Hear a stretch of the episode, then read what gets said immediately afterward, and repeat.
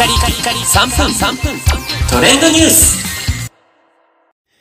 ナビゲーターのしゅんです。今日あなたにご紹介するのは、Spotify アメリカでオーディオブック事業を開始というニュースをお伝えいたします。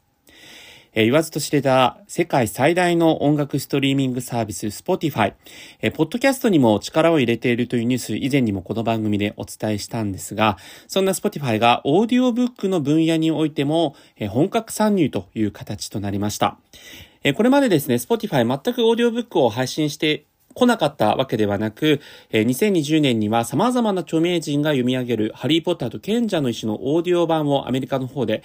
配信をしていたんですね。えーそして昨年11月にですね、オーディオブックのプラットフォームファインド Findaway を、あの、買収をしたということで、まあ、Spotify 上でいつこのオーディオブックがね、配信されるかというような状態になっていたんですが、えーこの度アメリカの方で配信が開始されました。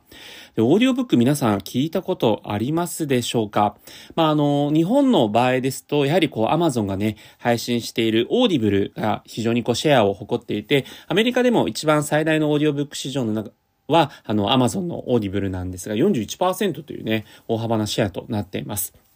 で、 Audibleの方で、まあ様々なね、えービジネス書をはじめとする本が、えー一部の方々にとっては楽しまれているというコンテンツになっていますが、このオーディオブックの分野においては、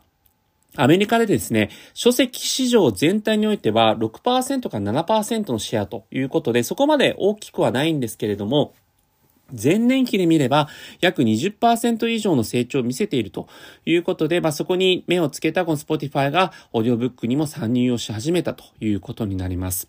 えーオーディオブックの分野、この Spotify が本格参入してきたということで、まあ、今まで、えー Amazon 以外にも Apple、Google、そしてウォールマートと提携した楽天などが、えーこのオーディオブックで日本だと、えーもうすでに先行リリースしているんですけれども、まあ、Spotify がね、えー日本でも大変人気ですから、えーポッドキャストと、続いて、このオーディオブックの分野においても、えー実際にね、成長していくかどうか。まあ、ここは実際やっぱりコンテンツの勝負かなというところで、このオーディオブックの作者においては、もちろんその還元する仕組みというものがありますので、まあ、日本ならではのこう、オーディオブックのね、えーヒット作みたいなものが今後生まれてくるかどうかというところで、この市場全体が盛り上がるかどうかが決まるというところですね。えーオーディオブック等に興味ある方は、今のうちにきっとおそらく日本にも来ると思いますので、えその辺あたりをご注目いただくのもいいかもしれません。